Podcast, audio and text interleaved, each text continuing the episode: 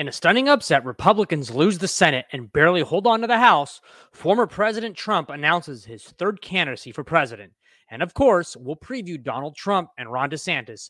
Overhype or battle of the century? Also, taking it to the tweets, why is it taking why is it taking forever for the fourth largest economy in the country to count their votes? This is on my mind, and I'm Ray Perez.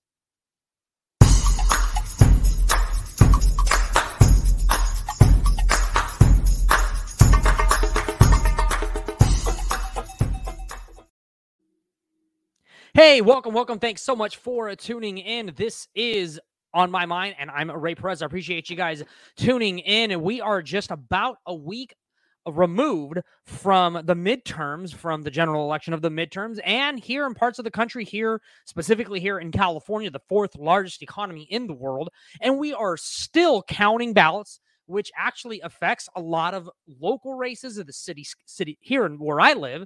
There's a school board race that is within five votes, and they still haven't counted all of the remaining ballots. Now that also in the balance, that also affects us nationally at the House level. Here in the Central Valley, you have former California Assemblyman Adam Gray going up against businessman John Duarte, and there is a couple of thousand remaining votes left in that race, which we are going to actually get into on how the Republicans possibly buck the trend of national politics. We're going to get into that in just a moment, and how the election of Kevin Kiley going up against Dr.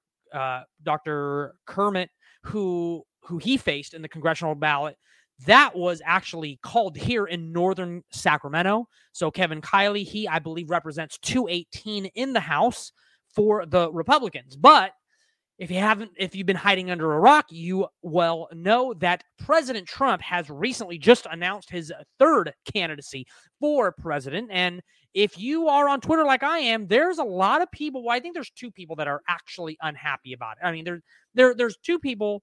There's two people. There are ones that are unhappy, and then there's those that are actually thrilled about it, and they're going to pretend that they're not thrilled about it.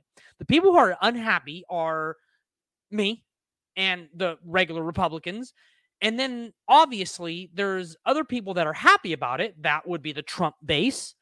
Um, and I say this being a two time Trump voter, I'm going to be out front about it. I'm not happy about it. And I'll get to that in just a second. And then there's the other people that are actually happy about it. And that's just Democrats because they know that they can run a glass of water, which is, I can make the case that's what Joe Biden's presidency has been a big bunch of nothing. And they know that he's most likely going to win. They know that because half the country, almost the entire country, nobody has an unknown view about Donald Trump. Everybody has an opinion on Donald Trump. No one can say, I don't know about him. Everybody knows about Donald Trump. And we're going to get to that in just in, in just a few seconds. The other day, Donald Trump just announced that he was actually running for presidency for the presidency and i'm actually going to show you what that looked like Play the tape. Entrenched interests. In order to make America great and glorious again, I am tonight announcing my candidacy for President of the United States. Together, we will be taking on the most corrupt forces and entrenched interests imaginable. Our country is in a horrible state we're in grave trouble. This is not a task for a politician or a conventional candidate. This is a task for a great movement that embodies the courage, confidence, and the spirit of the American people. This is a movement. Okay, so that that type of rhetoric, this type, his speech went on for almost an hour. And of course, I think just in typical Trump fashion, this isn't, you know, uh, an indictment on him. This is just saying, you know, that he's the type of guy who had a TV show. He likes being in front of the spotlight. That's how his speeches actually go, right? They go on for an hour, they drag on, and it's really all about him. Now, the problem that I have here, and we can all say, I know that that discussion has been, oh, I don't like him because he's too polarizing. Oh, I mean, of course, right. Because I know even in my family, I know I'm going to probably talk to my dad, I'll probably talk to some some people that actually want Trump to run because they say that it's not DeSantis's time. Well, when I have this discussion, we need to start with something tangible, okay? the first thing that I would first ask is is Trump running is former President Trump running to be president of the Trump party or is he running to be president of the Republican Party? Because there is a difference. I present to you, if you guys are watching me on YouTube, you can find me on YouTube at It's On My Mind. I'm going to actually uh, share this with you over at Politico. Politico writes Trump raised millions, but spent none of it on audits and GOP candidates. The one outside group the former president supported during the first half of 2021 was his own. Meredith McGraw continues six months since leaving office, former President Donald Trump is sitting on a $102 million war chest. But having whipped his supporters into a frenzy with pledges to overturn the election and promises to support Republican candidates in the midterms, he's not spending his campaign money on either. A review of election filings from Make America Great Again PAC, Save America PAC, and the Save America Joint Fundraising Committee show that not a single penny was transferred or contributed from from those Trump affiliated entities to GOP candidates or committees involved in the midterm election. So I I actually go back to ask you, is he president of the Trump party or is he president of the Republican Party? Because the Republicans on the on a on the national level, they were projected to, to win at least 30 up to 70 seats at some point. And then I see some of the comments that, well, you can't believe all the polls.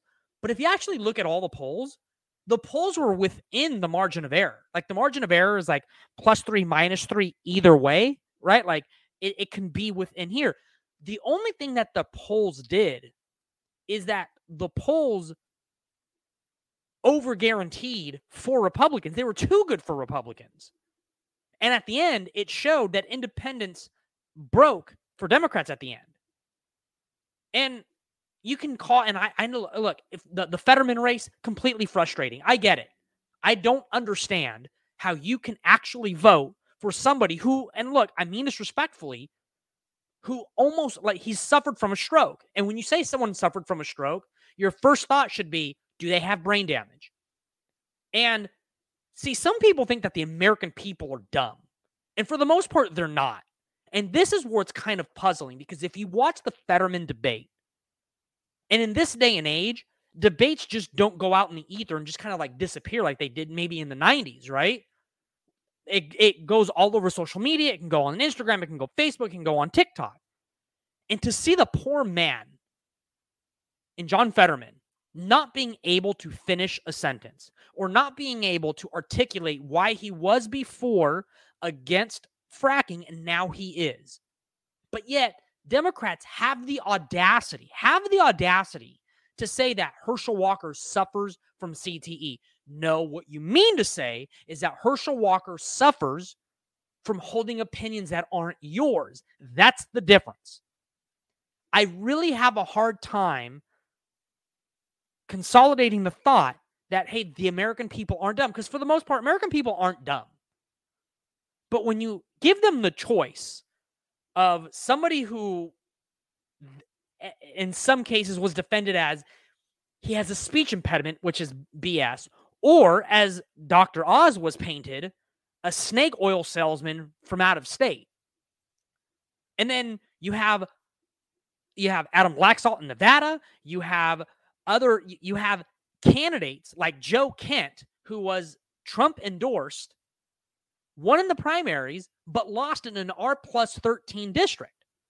If you have all these candidates that are losing up and down the ticket, what about that tells you that Trump or anybody, I don't care what the name is, should be plunging in the pool to be the next president for the Republican Party? And none of this actually makes sense.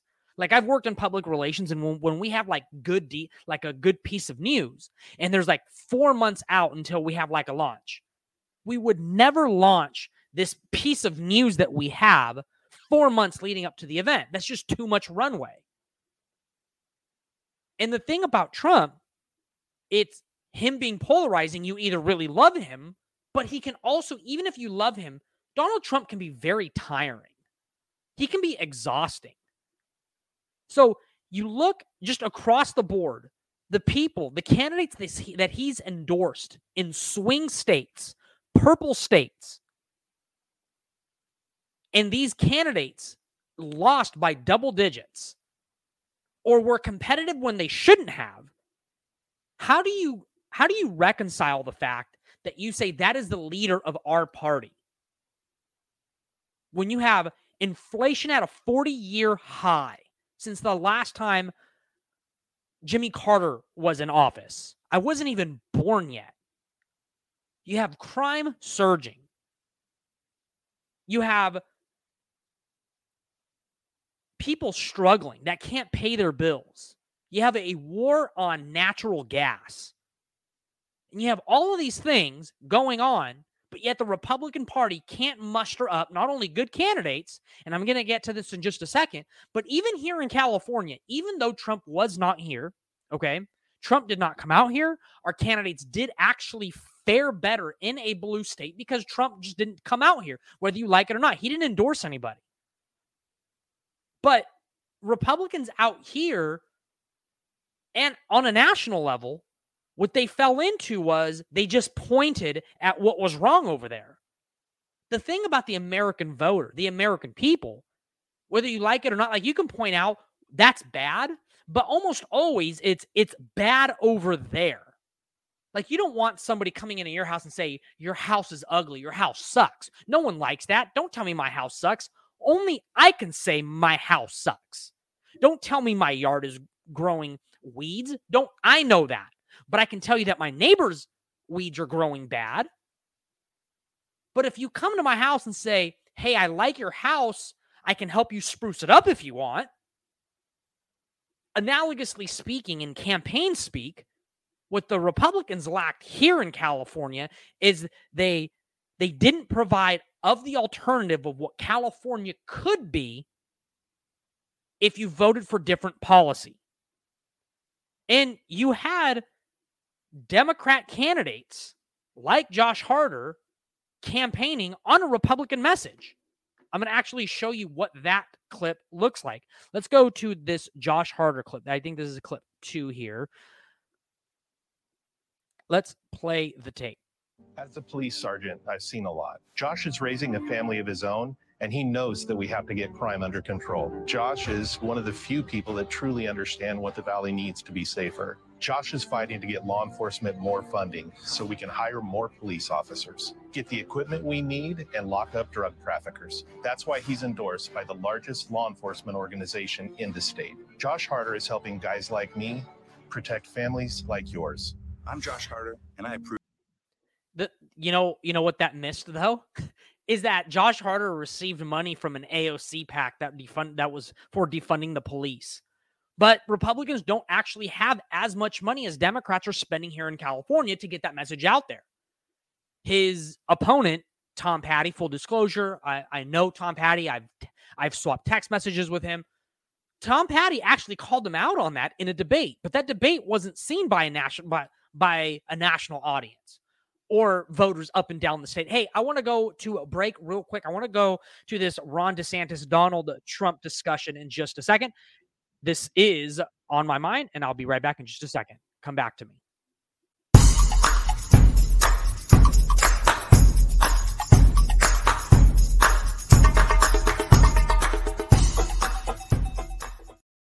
Hey, welcome, welcome. Thanks so much for tuning in. This is On My Mind. I'm Ray Perez. And what we were actually just talking about Republicans barely hold on to the House, they lose the Senate.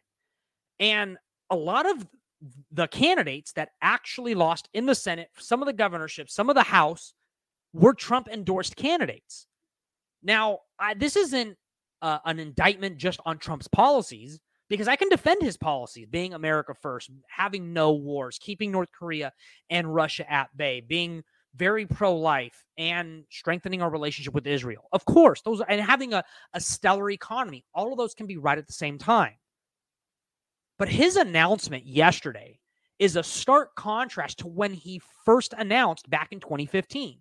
If you remember, he's coming down those stairs and it was just a majestic show. And he's coming down and he had, at some point, you know, he had messaging that actually resonated with even some progressives that I know. Like the other day, I was at a campaign party for a local candidate and I had a progressive Latino, and he's a lawyer, very well educated. And he straight up told me, he goes, Yeah, Trump's presidency, the first time around, I had a really hard time speaking out against him because how do I speak out against somebody who wants to keep jobs in Michigan and not have them go out to either Mexico or China and bring jobs back to the United States? Like, that's kind of hard to speak out against, but I voted against him. Like, that's 2015 Trump. And that's new, right? All of that is new. But you go to 2022 Trump, what comes with it is, of course, January 6th, whether you think it's just ridiculous or not, that imagery is out there.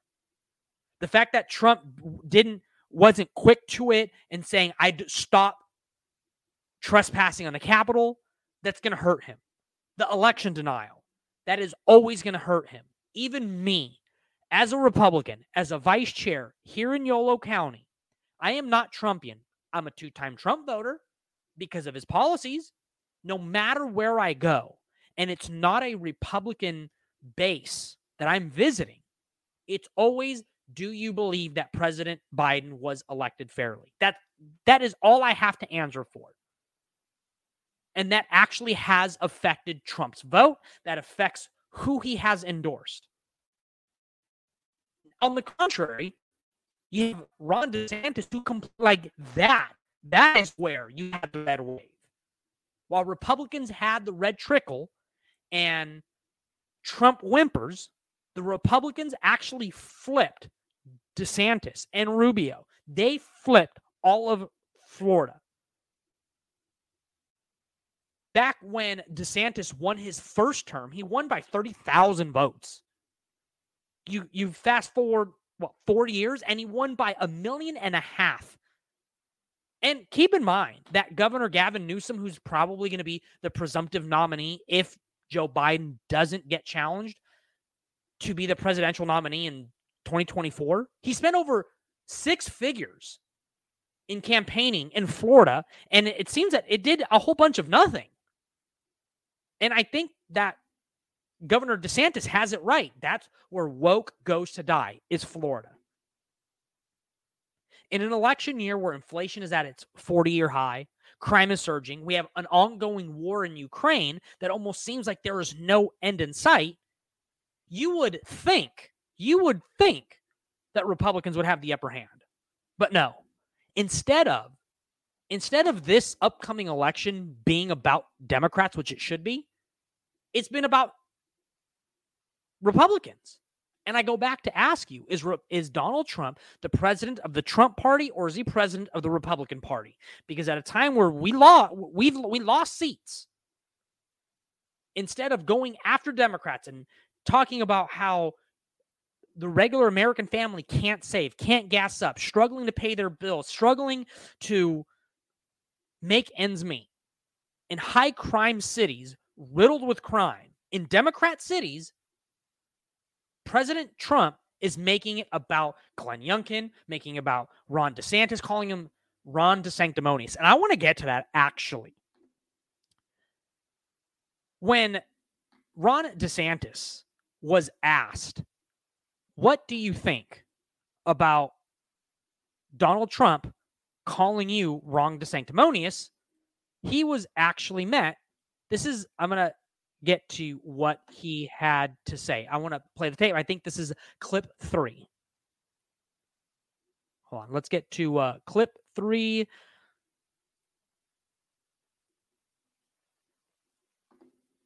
Think about Trump's big announcement and some of the less than flattering comments he has made about you. Well, you know, one of the things I've learned, like learned in this job, is um, uh, when you're do when you're leading, when you're getting getting things done, yeah, you take incoming fire. That's just the nature of it. Uh, I roll out of bed in the morning. I've got corporate media outlets that have a spasm. Just the fact that I'm getting up in the morning and it's constantly attacking. And this is just what's happened. I don't think any governor got attacked more, particularly by corporate media, than me over my four-year term. And yet, I think what you what you learn is all that's just noise and really, what matters is are you leading? Are you getting in front of issues? Uh, are you delivering results for people? And are you standing up for folks? And if you do that, then none of that stuff matters. And, and that's what we've done. We focused on results and leadership. And uh, you know, at the end of the day, uh, I would just uh, tell people to go check out the scoreboard from last Tuesday night. Uh, the fact of the matter is,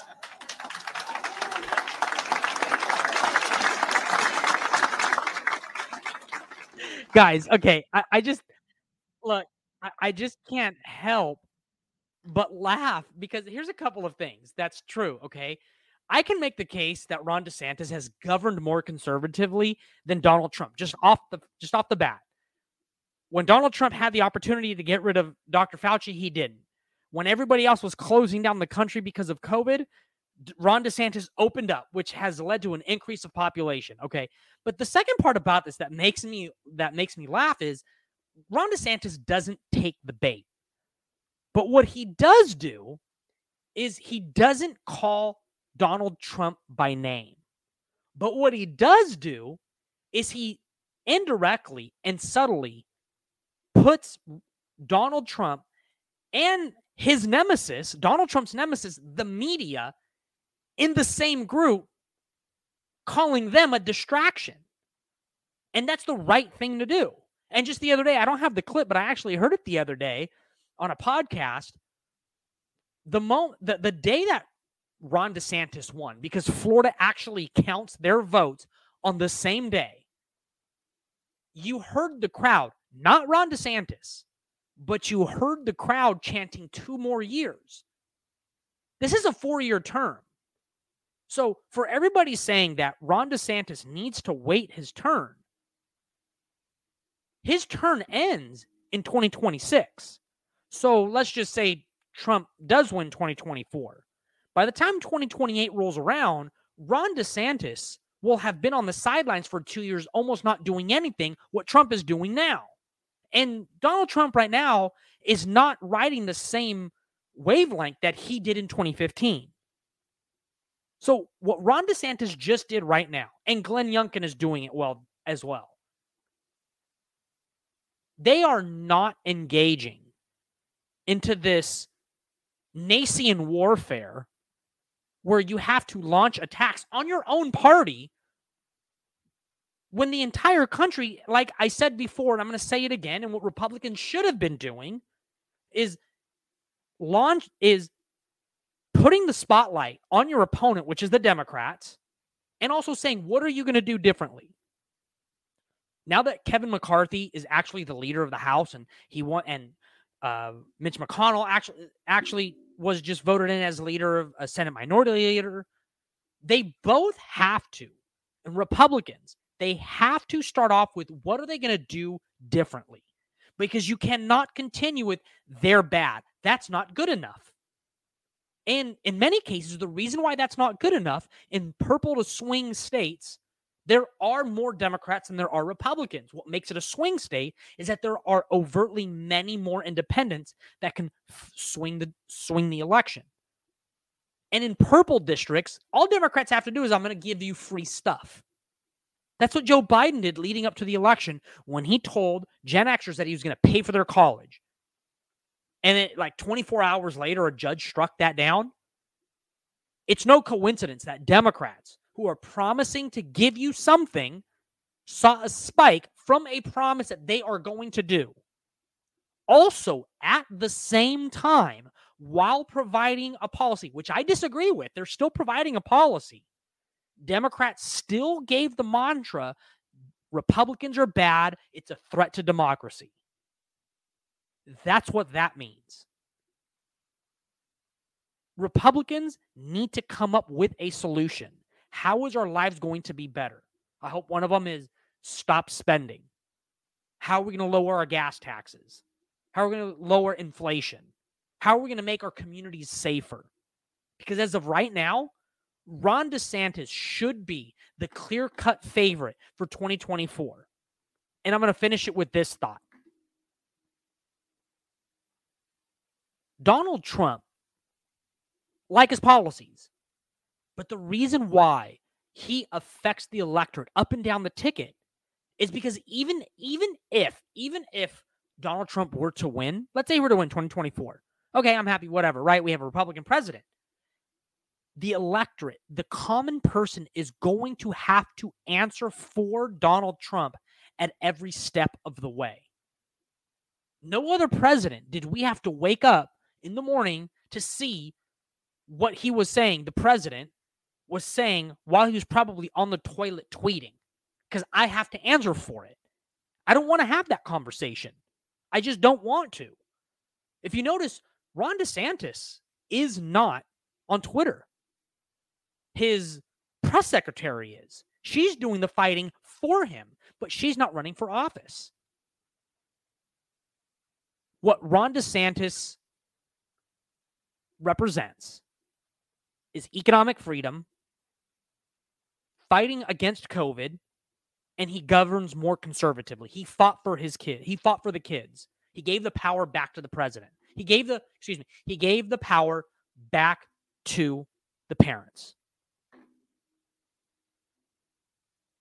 If you go onto my Twitter account at it's Ray Perez, I have a thread going on right now on why Ron DeSantis should be the Republican candidate for president 2024. And if you look at the date, April 18th, 2022. And I started off with, and I, am just going to mention just a couple of them because we're running out of time. While while all of America was facing a supply chain issue, Ron DeSantis pushed for more cargo ships to come to Florida to help ease global supply chain. That's the TampaBay.com. Ron DeSantis defends women's sports and stands up to the NCAA, unlike other Republican governors. That was on Tucker Carlson. He's he Ron DeSantis says, quote, you can't be cowed by these organizations, particularly by woke corporations, from doing the right thing. And so my view was throughout this whole time, we have to protect our girls, close quote. During the pandemic, other states were prioritizing healthy young adults for the vaccine. DeSantis rolled out the vaccine and prioritized elderly over the age of 65. At the time he was criticized, looking back, this was the best decision, according to all available data. Governor Ron DeSantis slams critical race theory and says it has no place in Florida classrooms, not worth one red cent. He says teaching kids to hate their country and to hate each other is not worth one red cent of taxpayer money. Ron DeSantis can come with policy and he can fight their culture wars. But the culture wars, and this has been said on other podcasts, the culture wars, when he fights them, it's like the whipped cream on top. The policy is the cake. And the policy affects your quality of life, your quality of living. I want to go to break really quick. I want to talk, I want to take it to the tweets. We'll be right back.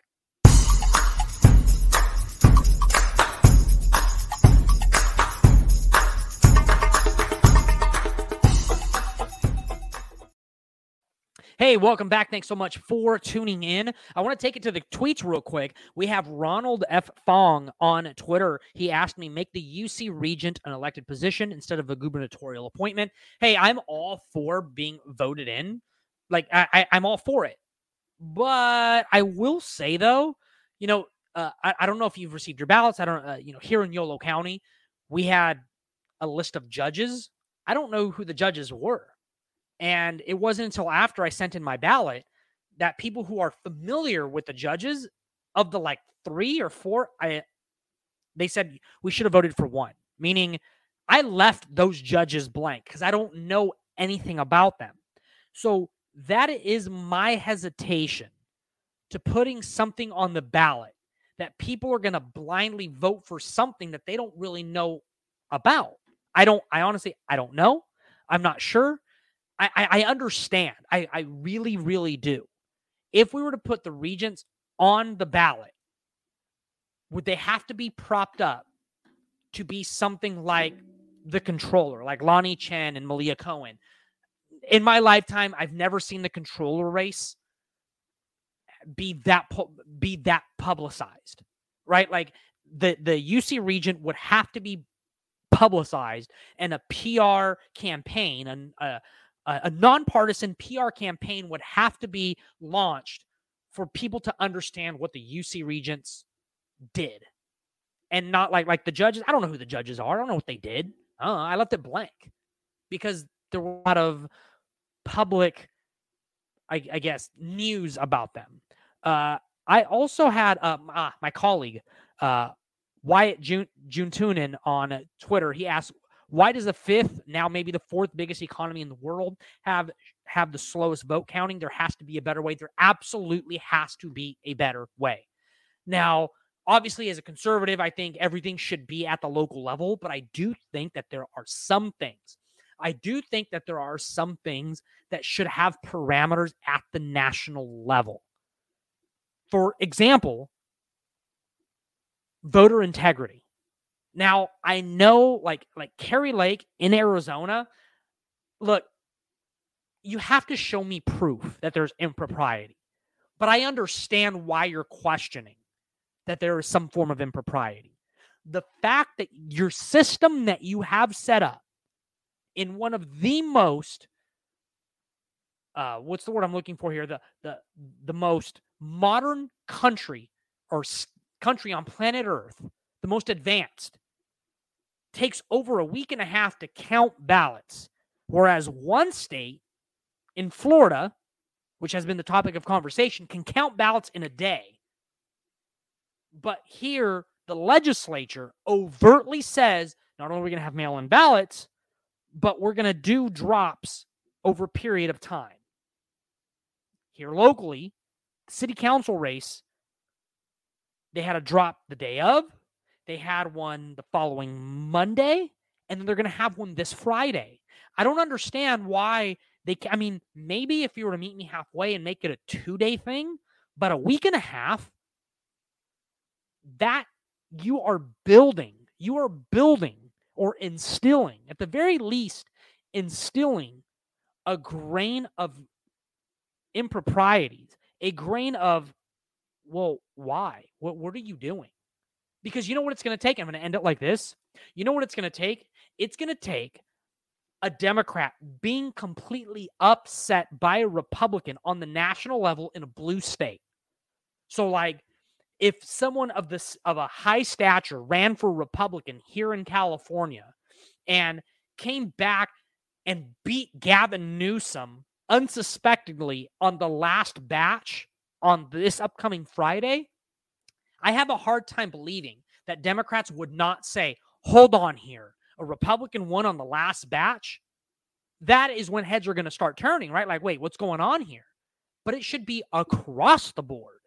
And I just don't know how do we instill that on a national level? How do we instill voter integrity rules at the national level? Do we nationalize our elections? I'm not sure. I'd have to have a conversation about that. The guys, thanks so much for tuning in. This is On My Mind, and I'm Ray Perez. Thank you so much for tuning in.